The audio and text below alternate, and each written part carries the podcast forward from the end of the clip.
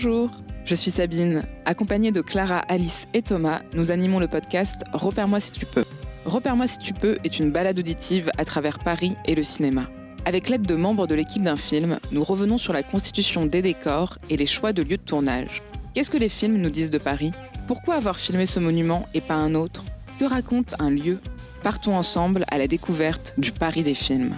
Repère-moi si tu peux, c'est également une carte interactive qui référence les lieux de tournage abordés au cours des entretiens et propose des parcours dans les rues parisiennes. Retrouvez l'ensemble des épisodes et des cartes interactives sur notre site repère-moi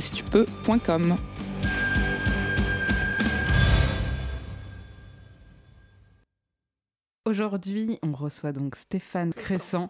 Euh, bonjour Stéphane. Enchanté. Bonjour. Stéphane. Tu es donc chef décorateur et tu as notamment travaillé sur The Tourist de Florian Henkel von Donnersmarck en 2010, Hugo Cabret de Martin Scorsese en 2011, 2017 Dunkerque de Christopher Nolan et en 2021 on a donc trois films Stillwater de Tom McCarthy, Le Dernier Duel de Ridley Scott et The French Dispatch de Wes Anderson.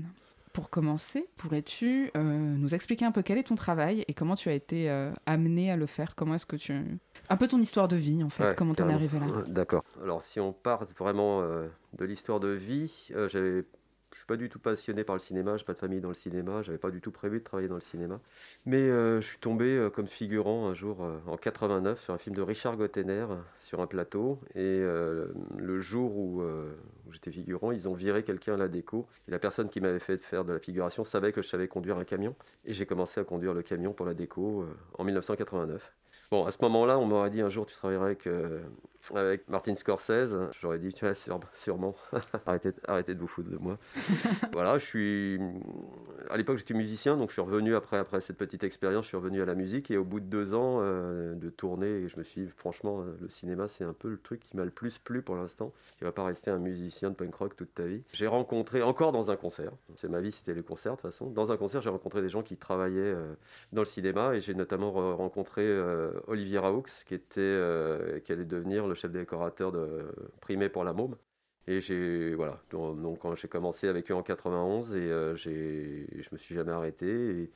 À un moment j'ai eu une bifurcation comme je parlais pas mal anglais. On m'a proposé un film américain et de là euh, je suis parti après tout seul au Maroc sur euh, seul enfin tout seul au Maroc. Seul français dans une équipe anglo-saxonne au, au Maroc pour Oliver Stone Alexander et euh, une fois que ça marche bien, de toute façon, tout le monde euh, passe votre numéro et voilà, je suis encore là euh, 30 ans après. Mais euh, vraiment, euh, j'insiste sur le fait que j'avais vraiment pas vu- prévu de faire ça et, c'est vraiment une passion qui m'est venue au fur et à mesure et des rencontres surtout, des rencontres. J'ai nommé euh, Olivier Raoux, c'est vraiment quelqu'un qui m'a ouvert les yeux, qui m'a appris à regarder euh, un peu les façades dans Paris, euh, les détails et m'intéresser à tout ça.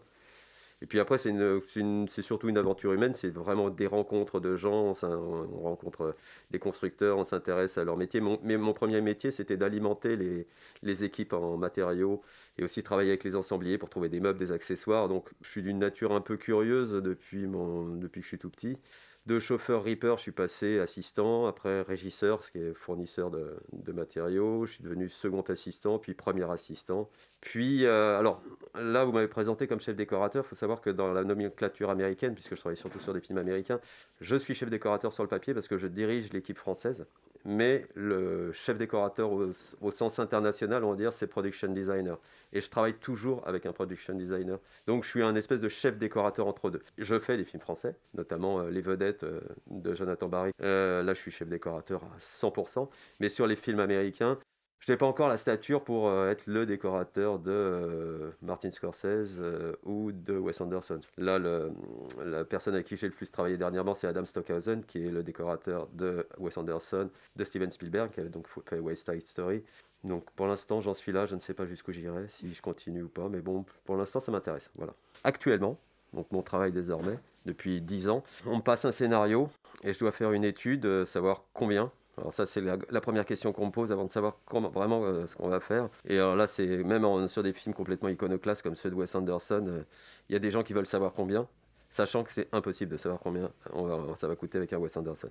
On construit, à partir du scénario, je vais, euh, je vais élaborer de- des théories de, de planning.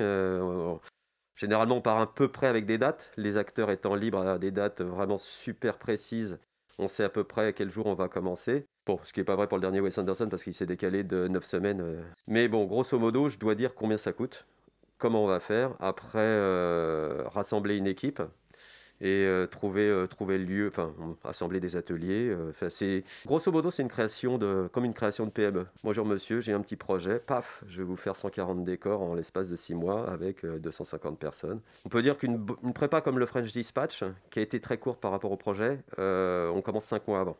Une bonne prépa sur un film, spécialement des films d'époque, des films techniquement plus compliqués. hein, Généralement, je suis là cinq mois avant et ben, on, commence à lire le scénario, on le dépouille, on voit euh, qu'est-ce qui est compliqué, comment, euh, quel est le meilleur euh, ordre euh, de travail. Une fois que toute, euh, toute la prépa, toute l'équipe est mise en place, on va concevoir les décors. Donc euh, on passe par les phases euh, recherche, dessin, plan technique, construction. Après, euh, cons- construction, j'inclus tout ce qui est peinture, sculpture et meublage selon le, selon le décor plus ou moins meublé. Évidemment, quand on fait l'as duel euh, au niveau des meubles, c'est pas très très compliqué parce qu'il n'y en a pas beaucoup à l'époque. Et après, c'est le suivi de tournage à partir du moment euh, la mise en place, remise en place des décors et aussi euh, bah, mon- démontage des décors, remontage des décors suivants. Il y a, après, il y a un espèce de roulement avec des roulements d'équipe. On monte et on démonte euh, quasiment euh, plusieurs fois par semaine. À moins qu'il y ait des décors qui jouent, euh, qui jouent plus d'une semaine, mais des décors qui jouent très longtemps, il y en a de moins en moins. Ou alors ils sont évolutifs. Et après, bah, mon travail, c'est de, de rendre un budget qui, qui ne déborde, qui ne déborde pas trop si possible, qui permette de, de livrer le film comme il était prévu. Pour info, le, le French Dispatch, quand on l'a attaqué, on avait un quart du scénario. Je savais pas, on me demandait combien ça allait coûter. Et ben, j'ai évalué le quart du scénario et je l'ai multiplié par 4 en me disant ça devrait être comme ça. Bon, ça a été à peu près comme ça, ça c'est un gros coup de peau. Tout à l'heure, quand j'ai cité les films sur lesquels tu as travaillé, euh, en fait, j'ai cité que des, des productions étrangères. Mhm. Et donc, je me demandais pourquoi, ou du moins comment, tu as été amené. euh, est-ce qu'aujourd'hui déjà, est-ce qu'aujourd'hui déjà tu travailles plus avec des productions françaises ou avec des productions étrangères Et euh, comment est-ce que tu as été amené du coup à travailler plutôt sur des productions étrangères? Pour répondre à la première question, euh, je travaille plus avec des productions étrangères ces derniers temps. Alors, il y a, y a aussi un, effet euh, négatif à ça, c'est-à-dire que quand les productions françaises regardent ce que j'ai fait, ils, se disent Ah, bah non, lui, c'est pas son truc. Pas de problème avec la production française. Je, fais les films de, de Jonathan Barré euh, et on s'entend super bien, j'adore travailler avec lui. Mais toujours est-il que sur le papier, euh, quand on regarde euh, évidemment, on voit Wes Anderson, euh, les, des pro- les producteurs peuvent penser que je fonctionne plus facilement avec 10 millions d'euros qu'avec un. Ce qui est totalement vrai. On fonctionne beaucoup plus facilement en déco avec 10 millions d'euros qu'avec un. Mais je sais aussi faire un. Ça sera moins grandiose, mais on peut y arriver. C'est une bonne question. Je me suis souvent posé cette question. Pourquoi les Américains, pas, pas les Serbo-Croates, par exemple? Mais je pense, un, c'est parce que je maîtrise l'anglais. Euh, et après, je pense que c'est aussi euh, des histoires de, caractère, aussi de malléabilité. En tout cas, euh, j'ai toujours des histoires de confiance. où les, gens, les gens vous ont vu une fois, vous leur inspirez confiance et ils vous, emmènent sur un autre projet. Et ça, ça m'a- ça m'arrive tout le temps. Pour moi, travailler avec quelqu'un comme Adam Stockhausen, qui est pour moi une machine de guerre, c'est ce que j'appelle la race des gens aux deux cerveaux. Il arrive à faire, bon là, il fait trois films en même il a fait jusqu'à trois films en même temps. Il fait Indiana Jones 5, le dernier, le- l'ancien prochain Wes Anderson et le prochain Wes Anderson. Et voilà, travailler avec des gens comme ça, c'est euh, pour moi, c'est qui m'accordent leur confiance. Je, je- j'en reviens toujours pas. J'arrive pas à me dire que j'ai 30 ans de métier, que j'ai bossé avec les plus grands que c'est super. Et à chaque fois, quand on me file un scénario, je fais ça fait peur. Comment as-tu réagi lorsqu'on t'a appris que Wes Anderson voulait recréer une certaine image de la ville de Paris? À Angoulême J'ai eu- le, j'ai eu le rendez-vous pour le French Dispatch. Bon, pour la petite histoire, Adam, j'ai travaillé avec Adam il y a de ça 10 ans, en 2008, sur une pub, une pub de Wes Anderson pour un opérateur japonais avec Brad Pitt. Et Mm. c'était Les vacances de Monsieur Hulot. Et euh, on s'est très bien entendu tout de suite. C'est vraiment un personnage qui est énormément dans la retenue. euh, C'est quelqu'un qui est super attentionné, qui est vraiment dans l'observation, dans la retenue, qui est toujours calme. Presque calme. À la fin de cette pub, il m'avait dit Ah, euh, on va peut-être se recroiser. Wes Anderson ne tournera plus jamais euh, aux États-Unis, chose qui était fausse parce que Moonrise Kingdom, ils l'ont fait à Long Island après. Et euh, on va peut-être se recroiser. Et euh, dix ans après, donc en juin 2018, je reçois un, un petit mail. Je ne sais pas si tu te rappelles de moi. Le gars qui dit Je ne sais pas si tu te rappelles de moi, il a quand même eu un Oscar. il fait les films de Spielberg, j'ai adoré ça. tu vois. Non, je sais pas. euh, T'es encore dans la déco parce que. Donc j'ai eu le rendez-vous pour le French Dispatch euh, avant, avant qu'il trouve le Angoulême. Lors de l'interview, c'était oui, euh, il me disait ouais, c'est un film qui se passe dans un Paris, euh, mais le Paris qu'on aime tous. Je dis, ah oui, le Paris des années 50. Fait, oui, un peu entre Marville. Je fais, bah ça c'est plutôt 1850 que 1950. Mais euh, voilà, c'est le Paris de, c'est le Paris de, de Monsieur Hulot, du Ballon Rouge, enfin des, avant la nouvelle vague. Et toutes les références qu'ils avaient, c'était vraiment les références, les films de Duvivier, quand vous commencez un Wes Anderson, c'est très très référencé. Il y a une, masse de recherche qui est effectuée par l'archiviste, par l'équipe de Wes Anderson. Il a une équipe qui, bosse quasiment à l'année avec lui euh, pour euh, préparer les projets. Donc euh, on arrive tout de suite, on a genre 8 gigas d'images, il faut arriver à digérer ça assez rapidement. Et Adam lui refait des sélections par-dessus. Et on a des références qui vont être l'image exacte de ce qu'on va construire. Par exemple, la façade de Monsieur Hulot elle est dans le, elle est dans le French Dispatch, la façade de mon oncle quand il, gravit tout son immeuble et qu'il rentre dans son appart par cette espèce de baie vitrée. Et on l'a refaite quasiment euh, très très inspirée. C'est marrant, personne n'a remarqué ça. Je crois qu'il y a eu, y a eu quelques, quelques coupures de presse où il disait euh, c'est très référencé. Je pas, ils avaient envie de dire pompé, mais c'est un, hommage. Non, et donc c'est très référencé. Donc par rapport à Paris, on avait des images de Marville et on était dans une histoire, c'était, on allait recréer effectivement un Paris euh, idéalisé entre euh, le Marville, euh, donc la fin du 19e, et toutes ces rues pavées avec ces chassereaux partout. Un peu le chaos avant. en plus, les références, c'était pas pas les boulevards haussmanniens, c'était vraiment les vieilles, les vieilles rues, des trucs, des enchevêtrements. Et ils ont repéré à, l'époque. ils sont partis en, en, car, parce que Wes Anderson ne se déplace qu'en car ou en train. Ils sont partis, ils sont allés à la Victorine, à Nice parce que c'était un lieu euh, mythique. De... Il adore les mythes du cinéma. Hein. Sur le dernier film a failli se faire à Cinecittà dans le studio de Fellini. Donc là, ils se sont fait La Victorine. Après, ils sont revenus sur Avignon, sur Arles, Bordeaux, Bordeaux, Angoulême, Angoulême, Bourges, Châteauroux. Et c'est tombé sur Angoulême. Et alors, pourquoi Angoulême? Parce que quand même, au bout d'un moment, je regardais cette ville. Euh, je dis, ah mais je fais, pourquoi, euh, pourquoi Angoulême là? Pourquoi on est là? En montrant là où on était d'Angoulême, il me dit, regarde, il n'y a rien de droit. Il n'y a rien de droit. On a un bâti qui est quand même assez ancien, qui est un bâti qui est 19e, et même 18e pour certaines rues. C'est une ville euh, où il y a des, beaucoup de différences de hauteur. On a des buttes Montmartre, c'est une butte Montmartre, grosso modo. Et euh, il y a un, plan euh, architectural qui est un peu chaotique. C'est-à-dire qu'on va avoir des, mouvements. Je fais, des gestes, je sais qu'on ne les voit pas là. je suis désolé. Et on a des différences de niveau dans quelques rues que l'on soit, c'est jamais droit, c'est jamais. le problème de Bordeaux, c'est que c'était tout plat, ça leur a pas plu du tout. Quand je suis revenu, je suis revenu euh, quand j'étais sur l'As Duel, je suis revenu, euh, j'ai fait un petit saut à Angoulême pour venir. Euh, et quand je suis arrivé par le sud d'Angoulême, j'ai dit mais bien sûr, et bien sûr que c'est évident que Wes Anderson, il adore ça. C'est vrai que quand on arrive par le sud, c'est vraiment une montagne, il y a des, différences de niveau. Et c'est exactement, euh, bah, quand on réfléchit à, des fois à Mr. Fox avec euh, les, petits, les petits monticules, les terriers, les arbres, c'est exactement ça. Il y a vraiment. Euh, Wes Anderson obéit vraiment à des règles géométriques et euh, il construit son cadre vraiment avec des amorces, avec des différences de niveau, des symétries. Et quand je dis c'est au millimètre, euh, on est, c'est à l'inch près, donc c'est 24 mm. On a placé au cadre des, morceaux de décor euh, qui faisaient 4, à, 4 mètres par 3 mètres et on les déplaçait effectivement d'un quarter inch, donc un quart de 25 mm donc soit 6 mm. Pire, c'est quand on regarde à la caméra, euh, au final, on se dit Ah oui, c'est vrai, ça marche, ça marche mieux. Vous avez des, moyens pour faire fabriquer le décor qu'on n'a sur aucun film, sur un Wes Anderson. Donc l'idée, Ennui sur Blasé dans le film, c'est censé être Paris. Pas mal de choses qui ont été refaites un peu, euh, ils ont recomposé un peu en numérique derrière pour renforcer un peu euh, plus, pour avoir plus de profondeur. C'est une vraie chance de travailler pour, pour quelqu'un comme ça. Euh, justement, euh, on disait que Wes Anderson, il veut garder une sorte de dimension euh, artificielle, comme pour montrer le côté artisanal des décors. Comment décrirais-tu du coup l'atmosphère de la ville d'ennui dans le film? Pour moi, c'est une, une ambiance qui est assez proche justement du film Le Ballon Rouge. Et selon l'histoire, en plus, on n'a pas du tout la même ambiance. Alors que l'histoire avec Benicio del Toro, euh, Léa Seydoux et Tilda Swinton, qui, euh, qui se base sur la, prison, mm. bah, il n'y a quasi pas de rapport à la ville, à part dans la jeunesse du peintre. Une ambiance, c'est quelque chose qui, comment, qui lie tout un film. Et Wes Anderson, c'est une multitude de choses. C'est-à-dire que c'est difficile d'avoir vraiment une ambiance qui va lier toutes les scènes sur cette ville.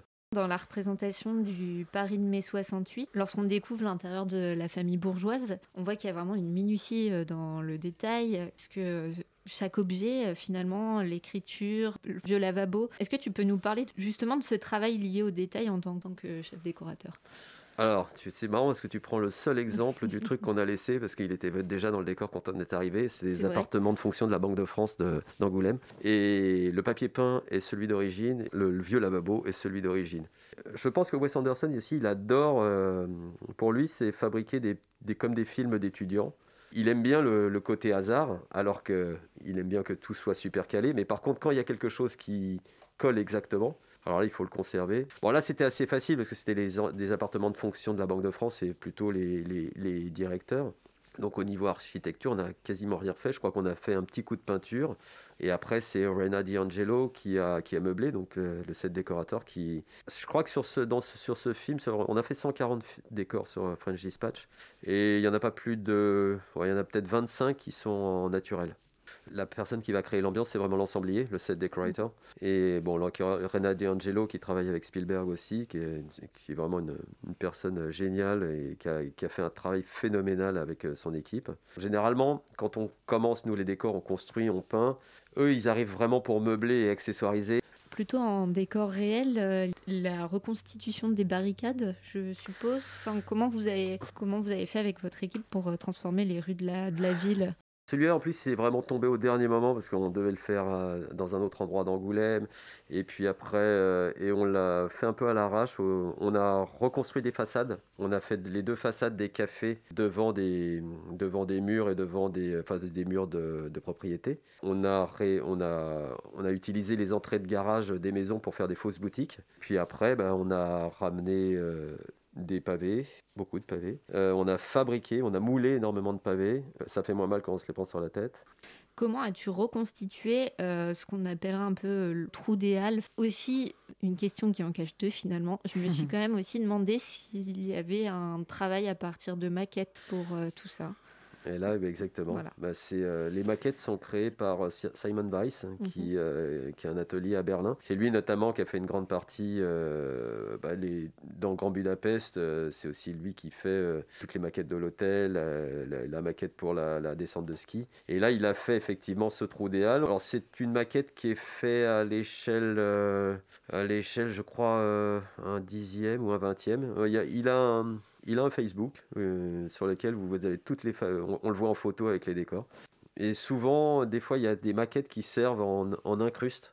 C'est-à-dire qu'ils vont incruster une maquette pour avoir un, que ça fasse pas complètement VFX. Simon est quelqu'un de, super talentueux, très agréable à travailler. Et c'est un peu le couteau suisse de, de, West. C'est-à-dire que dès qu'il y a un truc un peu compliqué à faire, oh, mais, euh, mais euh, Simon va le faire très bien.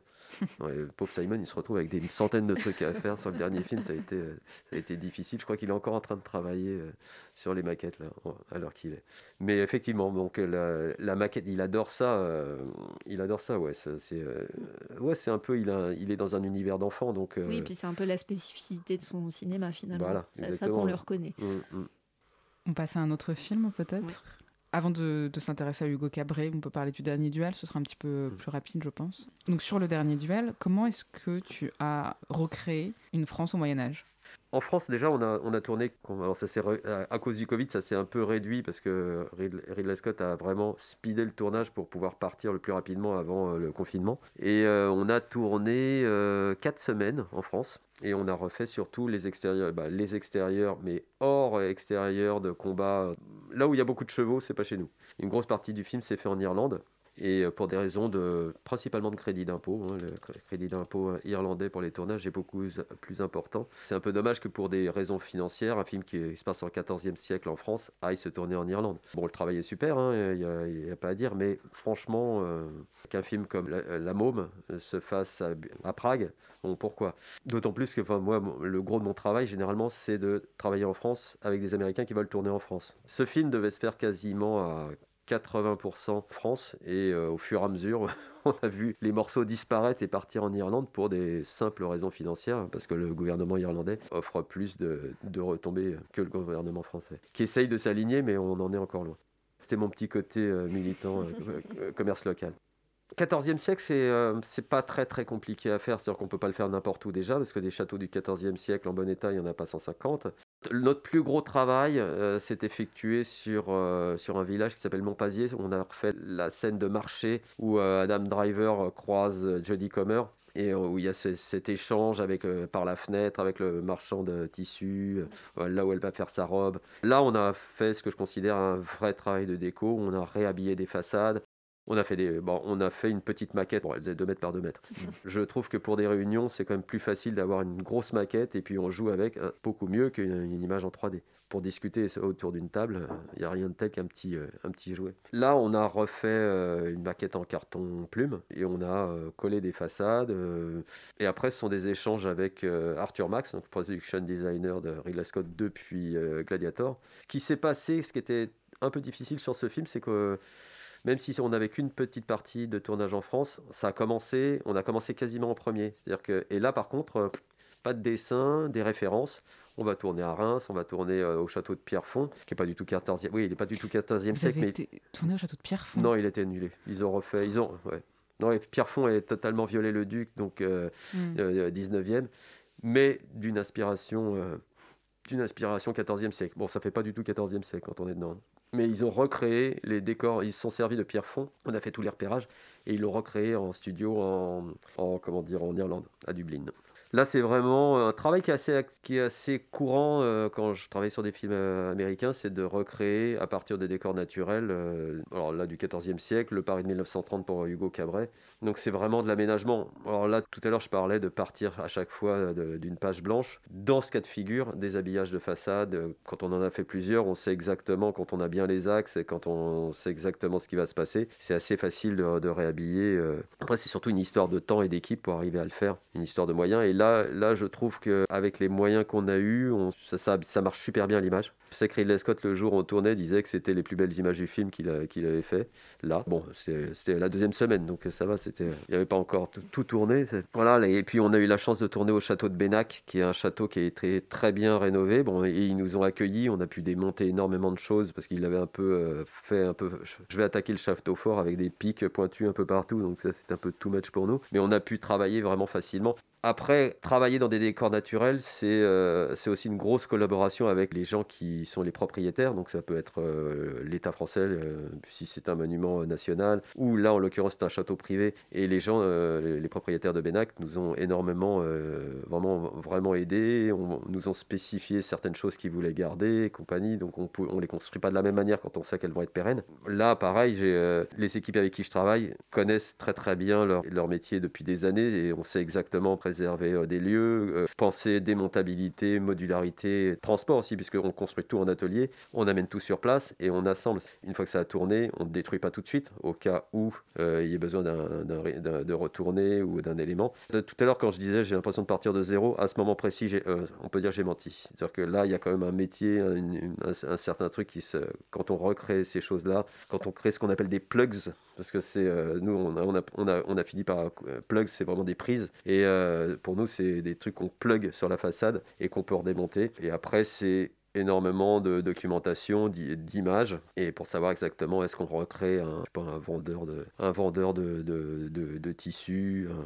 Pas un tournage qui a été très très long pour nous, le, Last Duel est là, et on a six décors différents à tout casser, sauf que dans Bénac, le château de Bénac, on a au moins 10 euh, lieux différents. Mais euh, en termes de décor, c'est euh, pas, pas le volume de French Dispatch. On va pouvoir passer à Hugo Cabret. Et la première question, c'est comment se, se, déroule un repérage en prévision de la construction de studios alors, pareil, Hugo Cabret, tout le studio se fait à Pinewood et moi je ne prends pas partie, je prends pas prends part à, à, la construction. Alors, euh, on m'a posé des questions, j'ai, euh, comme on était français, alors euh, les années 30, je ne me rappelle pas beaucoup quand même, mais on m'a posé des questions puisque sur la construction des appartes, quand il faisait ci, il faisait ça, voilà, Dante Ferretti, qui était quand même moi mon, mon idole absolue en déco, Dante Ferretti, il a quand même commencé avec Pasolini en 68, il a trois ou quatre Oscars, je crois, me retrouver, me retrouver quasiment sur mes premiers postes, mes premiers postes de, d'art directeur avec quelqu'un comme ça, pour moi, c'était magique aussi. Et euh, de se voir euh, questionner. bon, alors qu'est-ce qu'on qu'est-ce qu'on met au sol? Qu'est-ce que vous avez au sol dans tel, dans tel immeuble et à la gare de Lyon. Il m'a fait visiter les décors pour voir si je voyais s'il y avait des trucs qui me choquaient un petit peu. Et euh, je crois que j'ai deux trois fautes d'orthographe sur les panneaux d'affichage parce que la, gare Saint-Lazare était complètement refaite en studio à Pinewood. Et euh, le décor était impressionnant, vraiment très très impressionnant. Alors donc là, je peux pas vraiment répondre à la question studio, hein, évidemment. Alors je peux, je peux euh, te demander surtout quelles étaient les demandes de, de Scorsese et est-ce qu'elles étaient très précises en matière de décor? Comment ça s'est passé avec lui? Alors, Scorsese ne parle qu'à Dante, principalement un peu au supervising art director qui était euh, le production designer de, Terry Gilliam. Là, par contre, on avait des dessins, on avait, il y a eu des repérages auxquels j'ai, euh, pris part pour, euh, pour voir techniquement comment ce qu'on va transformer, les accès, des, bêtises, des bêtises techniques, savoir est-ce qu'on peut rentrer par telle porte et construire un grand décor à l'intérieur qu'on va réassembler. Après, on a eu des dessins, on a eu énormément de dessins. de... Ça, c'était un film beaucoup plus standard, c'est-à-dire que on qu'on va faire ci. Euh, ils, avaient une équipe énorme à Londres de conception, mais on n'a pas eu de nous à fournir de dessin, à la différence de Last Duel où c'est ce que j'ai commencé à dire et je n'ai pas fini de développer tout à l'heure. Mais on, a commencé et il n'y avait rien, donc il a fallu euh, bah, dessiner nous-mêmes, commencer à envoyer des dessins et alors même que je pensais que normalement le production designer allait les envoyer, allait avoir ses dessinateurs et on a été plus vite et on a envoyé les dessins et ça a marché super bien. Voilà. Là, c'était, euh, mais c'est un peu un cas, euh, un cas anachronique. En général, euh, ça se passe, quand ça se prépare à Londres ou à Los Angeles, ce qui était le cas pour, par exemple pour Dunkerque, on reçoit tous les dessins, tout ce qu'ils ce qu'ils veulent faire. Après, nous, on peut, on va faire, on va évidemment avoir du dessin sur place et on va évidemment corriger des choses faire plus de dessins techniques, de plans techniques. Mais là, donc, euh, là, ce duel, on avait vraiment, euh, on avait vraiment euh, les dessins d'intention et on a juste fait du dessin technique pour, pour aménager la place Édouard VII, donc qui, qui se situe derrière l'Olympia, et modifier un peu la bibliothèque Sainte-Geneviève, où on a déplacé quelques livres, je crois 38 ou 40 000. Il y a certaines parties aussi de la bibliothèque, justement, qui ont été redécorées, non À la mode des années 30 Pas mal de numérique, mhm. attention, il y a énormément de numérique Euh, je crois que le, devis numérique de Hugo Cabret a été, euh, a été explosé 4 ou 5 fois. Ils n'avaient pas prévu de faire autant de numérique dedans. C'est un film qui a quand même légèrement dépassé de plus de 50 millions de dollars, je crois. C'est une grosse partie au numérique. Et euh, nous, on a refabriqué des éléments, euh, des petits éléments qu'on pouvait. Alors, à l'entrée de la bibliothèque Sainte-Geneviève, il y a des portiques et des. Euh, je sais pas s'il y a encore ça, mais il y avait des, comme des portiques comme dans le métro. Avec, oui, il y a encore ça. Il y a encore ça. Et eh ben, il a fallu les cacher parce que ça ne fait pas 1930. Et on a reconstruit une partie des étagères parce qu'ils voulaient, ils voulaient faire le plan, le fameux plan du fond du frigo. Vous voyez le, le plan où, quand on ouvre le frigo, la caméra est à l'intérieur, on a le plan sur l'acteur qui, attrape le brique de lait. Bah, pareil avec euh, des livres. Donc évidemment, tous les livres à la bibliothèque Sainte-Geneviève sont contre les murs. Donc on a reconstruit un rang de, en hauteur sur un, sur un praticable, pas sur un échafaudage euh, à 3 mètres de haut, ce qui nous a construit par-dessus les tables. Celui-là, c'était un, un bon casse-tête. C'est bien amusé avec celui-là. Il y a peut-être des décors en particulier euh, sur lesquels tu as travaillé, euh, te restent en mémoire de ce tournage? On a un petit souvenir à, la fin qui était, qui était un peu la cerise sur le gâteau pour nous. Quand la scène du cinéma, quand ils, vont quand ils rentrent par la porte de, comment dire, la porte de sortie, et ils se font jeter du cinéma, donc on a un néon au-dessus, c'est marqué le festival du film muet. Et moi, je dis, quand on a construit ce truc-là, on m'a demandé le néon, je dis, mais c'est quand même bizarre parce que je crois que c'est marqué le cinéma quelque chose et le festival. Et je dis, mais c'est bizarre parce qu'en français on dirait euh, cinéma et on dirait festival, mais on ne dirait pas le. il faut savoir que quand Renault a commercialisé la, comment dire, la Renault 5 aux États-Unis, ils l'ont appelé le car et Tarantino le Big Mac. Hein. Donc, euh, donc j'ai posé cette question euh, sur ce néon. Je dis c'est comme bizarre. Enfin, vous voulez le néon comme ça Donc il se renseigne et compagnie. Oui, c'est Martine a demandé que ça soit. Bon bah si c'est Martine. donc c'est marqué le festival du film muet. Et euh, donc le dernier jour de, tournage, dernier jour de tournage dans l'après-midi, Dante vient me voir et me fait ah Martine voudrait tourner à travers le néon. Et je regarde le néon comme ça. Je fais bah oui pas de problème. oui oui mais il voudrait que le néon soit indépendant, 4 euh, mètres plus loin, et il voudrait passer à travers le haut. Donc le haut, la lettre O qui était grande comme ça. J'ai ah oui, d'accord. Ah oui, c'est pas du tout pareil. Et, bah, il veut faire ça quand ah bah pour demain. Bah, super.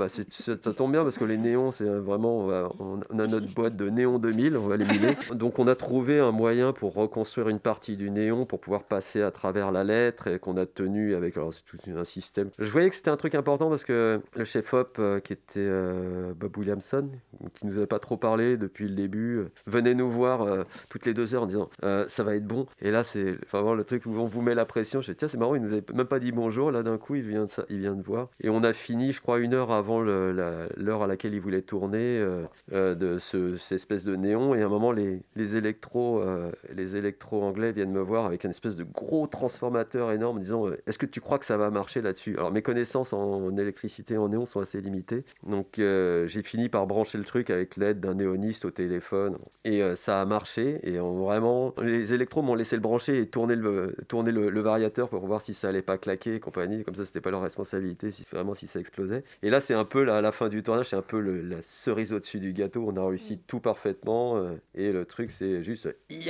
En plus, ça vient vraiment à la fin du tournage où même les, les électro-anglais viennent vous taper dans le dos en disant Ouais, super, bravo Et euh, viennent visiter, un peu voir votre matériel, comment vous travaillez, compagnie. Euh, voilà, ça c'est un super super. Mes questions suivantes, elles sont plus générales, parce que je suis vraiment la, la spécialiste des questions, euh, questions générales. Oui, ouais, je ne donne pas dans le spécifique jamais. Est-ce que quand tu regardes un film, j'allais dire tu te détends, c'est pas le terme, mais je veux dire. je, vois, exactement la question. Est ou est-ce que tu te dis. Que, ah, est-ce que, je, est que je suis un, un, spectateur ou un technicien? Si le film est bon, je suis un spectateur. Don't look up, je suis un spectateur. Parce que j'ai regardé des... J'adore Adam McKay, hein. j'étais un grand fan de The Big Short. Je savais qu'il allait sortir et j'attendais de le voir. Et, et du coup, j'ai loué euh, Vice, son film précédent, parce que je me dis, zut, je l'ai pas vu. Et, voilà. et euh, un film où je m'ennuie, un film où je m'ennuie, oui, je peux, être, je peux être un vrai technicien en disant, tiens, ils ont fait ça comme ça. Euh, qu'est-ce qu'il dit le monsieur Non, d'accord. Je suis allé voir Dune. Dune, je l'ai pris, j'ai été pris par l'ambiance, donc je, le vois je le vois comme un spectateur. Je suis allé voir Spider-Man avec ma fille, et euh, bon, là, j'ai pas aimé du tout. Et là, bon, là, je dis, ah bon, ça, c'est du numérique. Oh, tiens, il y a du numérique. Oh, tiens, encore du numérique.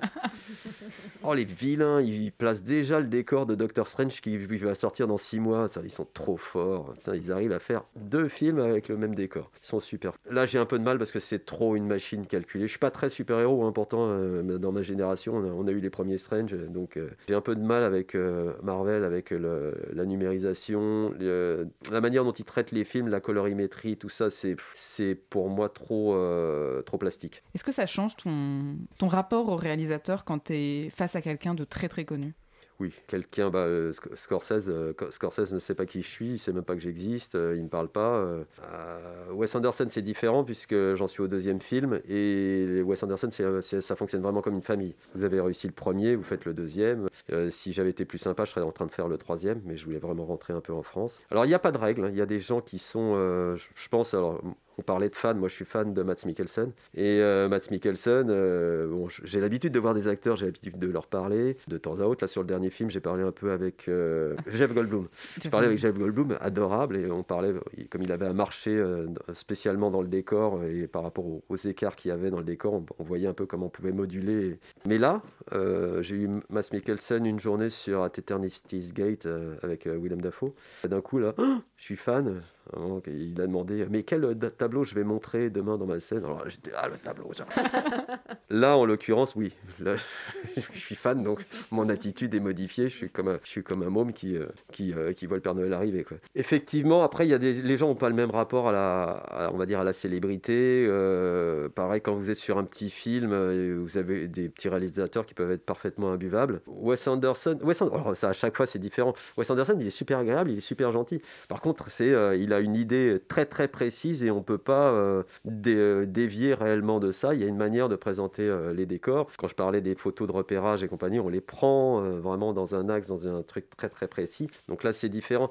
Mais la question là se porte plus sur la notoriété, le rapport aux gens. Je dirais qu'après, il y a Principalement, moi, la chose à, auquel je fais le plus attention, c'est le temps, le temps qui nous est imparti pour obtenir, euh, pour obtenir les infos qui vont nous permettre de fournir le parfait décor. C'est-à-dire qu'il y a le costumier, il y a le chef-op, il y a tous les, gens du casting. C'est sympa, on peut parler, euh, on peut parler de choses et d'autres. Moi, c'est surtout un truc que j'ai senti beaucoup avec Ridley Scott, c'est que on parle efficace, on parle très peu, mais euh, on y va. Merci, Merci Stéphane. Je vous en prie, ce fut un plaisir. Merci Stéphane. Nous remercions Radio Campus Paris de nous avoir prêté son studio d'enregistrement. Merci Gouacha de nous avoir laissé utiliser votre musique. Nous remercions également Léa qui a réalisé plusieurs de nos épisodes. N'oubliez pas de nous retrouver sur notre site internet repère-moi si tu peux.com. Vous pourrez trouver tous nos épisodes et également toutes les cartes interactives que nous avons créées. À bientôt pour un prochain épisode de Repère-moi si tu peux.